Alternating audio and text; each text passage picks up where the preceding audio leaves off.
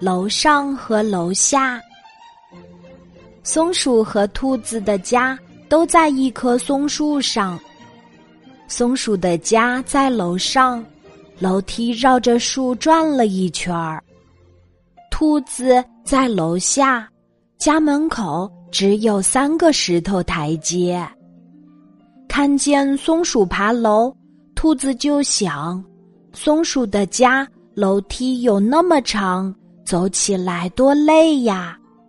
松鼠看着兔子家的台阶，就想：瞧，兔子家只有三级台阶，太低了，太潮了。有一天下了大雨，地上的水都漫起来了。水快要淹没兔子家了，兔子只好躲到松鼠家去。兔子说：“哎，你家的楼梯这么高，水永远不会漫上来的，还是你家的楼梯好。”过了几天，刮大风了，大松树开始摇晃起来，树一摇，松鼠的家里。就乱成一团了，所有的东西都在滚来滚去，松鼠好害怕呀。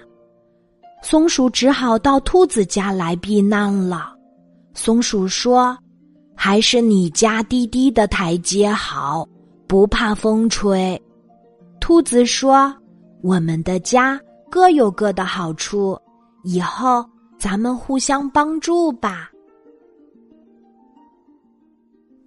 今天的故事就讲到这里，记得在喜马拉雅 APP 搜索“晚安妈妈”，每天晚上八点，我都会在喜马拉雅等你，小宝贝，睡吧，晚安。